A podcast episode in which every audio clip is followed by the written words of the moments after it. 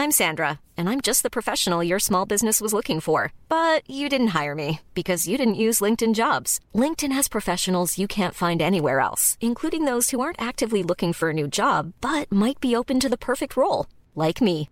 In a given month, over 70% of LinkedIn users don't visit other leading job sites. So if you're not looking on LinkedIn, you'll miss out on great candidates like Sandra. Start hiring professionals like a professional. Post your free job on linkedin.com slash spoken today.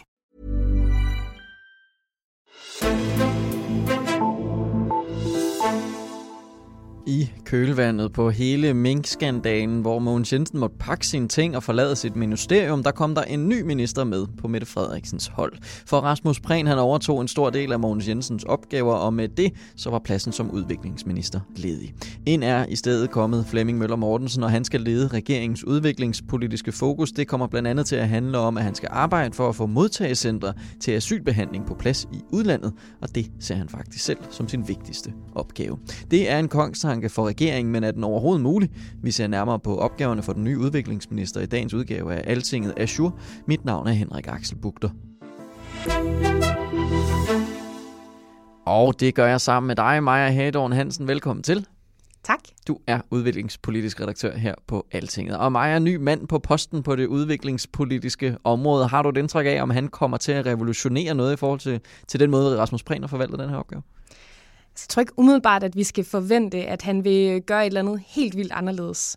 Øhm, der har selvfølgelig været nogle projekter, som har været drevet af Rasmus Prehn. For eksempel, at man vil have 10.000 faglærte i Afrika. Mm-hmm. Øhm, men sådan på de helt store øh, udviklingspolitiske dagsordner, der tror jeg, at man vil se, at regeringspolitik, det vil fortsat være den samme. Mm-hmm. Og så er det jo godt, at vi har fået dig i studiet, for vi har ikke talt så meget om dem på forhånd, så nu kommer vi lige til at dykke lidt ned i nogle af de helt centrale emner, og en af dem, det er jo blandt andet de her modtagecentre, fordi øh, helt centralt for regeringen er det jo at, at få oprettet modtagecenter et sted ude i verden, hvor man kan foretage asylbehandling. Det har Mette Frederiksen også talt om i taler i Folketinget og så videre. Kan du ikke prøve at rise op, hvad man helt præcis vil med de her modtagecenter? Jo, altså, det har han jo sagt, det skal være, altså Flemming Møller Mortensen har sagt, det skal være en nødvendig opgave for ham at løse. Mm. Øhm, altså, det bliver meget kort at riste op, fordi der er rigtig mange ting, vi ikke ved. Ja. Øhm, men, men altså, det har været en del af partiets politik i lang tid. Og øh, det går på, at vi skal flytte behandlingen af asylsager uden for Danmarks grænser, uden for Europas grænser, til et tredje land. Mm-hmm. Øhm, men vi ved ikke, hvorhen eller hvordan det ville skulle se ud. Mm-hmm. Øhm, det har regeringen ikke været meget for at svare på. Nej. Øhm, det kan godt være, at vi bliver lidt klogere til februar.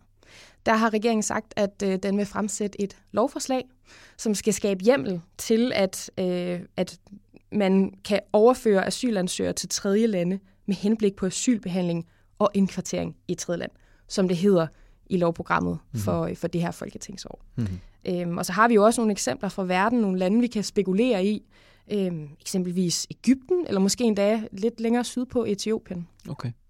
Vi, vi, vi, øh, jeg, jeg kunne også godt tænke mig at vide, om, om, om det overhovedet kan sådan lade sig gøre rent juridisk, for nu siger du også selv med, med, med lovforslag og så videre. Kan, kan man godt gøre det her, eller hvad? Ja. Yeah. Okay. Altså det, det, det kan godt lade sig gøre rent juridisk. Det vurderer flere juridiske eksperter. Øhm, øh, altså som asylansøger, så har man ret til at sy, søge asyl, men man har ikke ret til at få det i et bestemt land. Mm. Øh, så, så Danmark kan godt gøre det. Øh, der er så bare nogle principper, som man skal overholde. Øh, blandt andet det, der hedder øh, princippet om non-refoulement. Oh.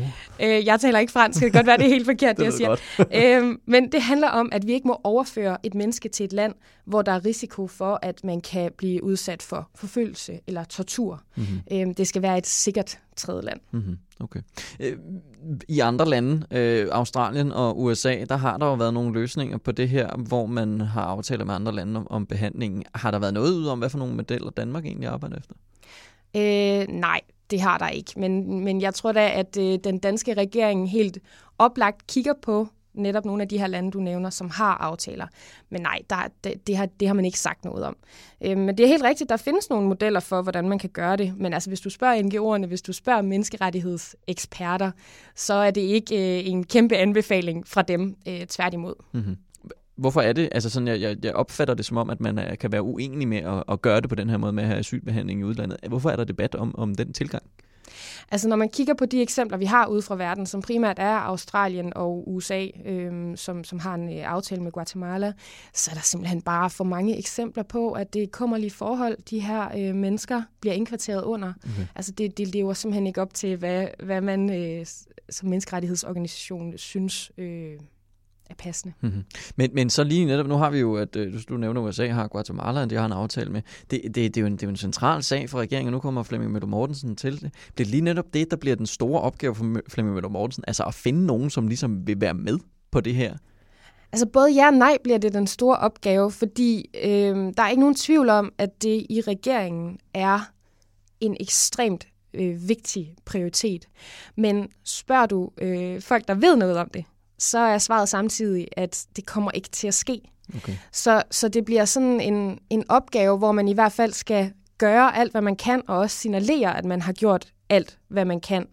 Øhm, senest så har vi jo fået udnævnt en migrationsambassadør, øhm, som, som skal øh, fremme regeringens idéer over for både lande og organisationer i og uden for EU, som, som det hedder. Mm-hmm. Øhm, og, og Flemming Møller Mortensen siger jo også selv, det her det er en ekstremt vigtig prioritet for regeringen, og det er en af de opgaver, han skal øh, spænde sig for fra starten af. Mm-hmm. Øhm, så så øhm, udad til handler det i hvert fald om at signalere, at man prøver. Øhm, og jeg tror også, der er et oprigtigt ønske i Socialdemokratiet om, at det her skal kunne lade sig gøre. Men i EU, øhm, i, hos NGO'erne osv., der er, der er det ligesom, ja, det kommer ikke til at ske. Det er vanskeligt at finde nogen, der kunne have interesse på den anden side øh, for det, eller hvad? Det har det jo vist sig at være indtil videre. Ja. Øh, vi, vi, vi, der er jo også, øh, vi skal lige runde nogle andre ting, fordi Flemming Møller Mortensen, han er jo øh, han, han, ny, ny mand på posten. Der er jo flere opgaver end bare det her øh, på, på udviklingsområdet. Der er jo tale om klimabistand og regeringens skiftende fokus i forhold til, hvor udviklingsbistand ligesom skal rettes imod. Øh, at det bliver også centralt for, for Flemming Møller at, at se på det. Hvis vi ser på det sidste, som jeg nævnte der, så er der lidt uenighed om, hvorvidt det er smart, at regeringen vil mindske sit fokus fra Asien i eksempelvis Myanmar og Afghanistan til i stedet at øh, fokusere det mod mod øh, Afrika, især Sahel-området, som er et område øh, omkring Sahara-ørkenen. Hvorfor er der uenighed om det? Jamen, det er der af flere årsager. Altså dels så øh, handler det om, at i nogle af de her asiatiske lande, hvor, hvor regeringen har lagt op til at mindske støtten, jamen der øh, siger NGO'erne, som arbejder i de lande, det, vi, det arbejde, vi har lavet her, går godt. Vi har succes. Øh, Hvorfor skal vi nu ændre på det? I forhold til Afghanistan er det ovenikøbet et land, hvor Danmark jo har været i krig. Vi har mistet et sted mellem 40 og 50 danske liv mm. i det her land, øhm, og nu vil vi så skalere ned for, for støtten. Øhm, så, så, så det er sådan nogle af årsagerne til det.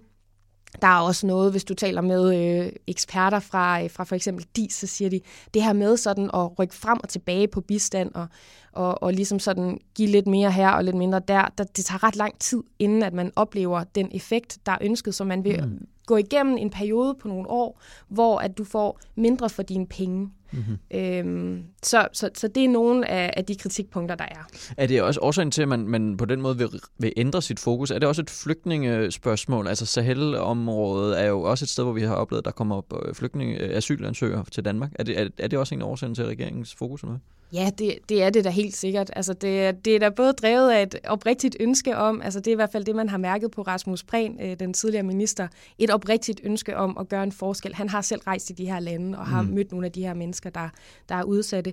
Men, men helt klart, hvis man spørger tilstrækkeligt gange, hvorfor skal vi gøre det her, så ender svaret med at være, jamen det er også for at undgå, at vi oplever en ny øh, flygtningestrøm, der kommer ind øh, også til Danmark. Mm-hmm. Og så er vi endnu ikke, ikke engang kommet forbi alt det her med klimabistand, hvor der er en øh, masse virak i forhold til, hvad, hvad, hvad der skal være på finansloven. Det har det været tidligere, det er det ikke i det nyeste udspil. Det øh, kommer vi ikke forbi øh, i den her omgang, men jeg linker til en øh, artikel i beskrivelsen til den her episode, så kan vi tale mere om det en anden gang. Men for nu, Maja, Altingets udviklingspolitiske redaktør. Tak fordi du kom forbi. Selv tak.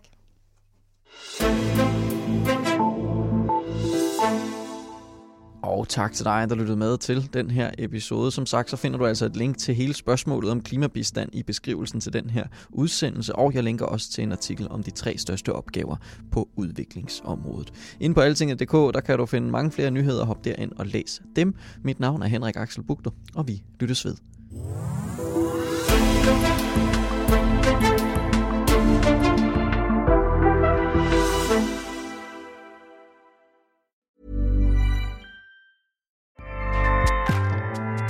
ACAST powers the world's best podcasts. Here's a show that we recommend. The Real Housewives is a guilty pleasure for most, but if you're looking to not feel guilty about that pleasure, tune in to Everything Iconic with me, Danny Pellegrino, where I break down all the messy moments and behind the scenes antics of Bravo's popular franchise. And on Everything Iconic, I also interview celebrity guests like Kelly Ripa, Kiki Palmer, Drew Barrymore, Cameron Diaz, and more about their guilty pleasures, their past work, and so much more. So if you're pop culture obsessed and find yourself watching way too much reality TV like me, tune in to Everything Iconic with Danny Pellegrino wherever you listen to podcasts.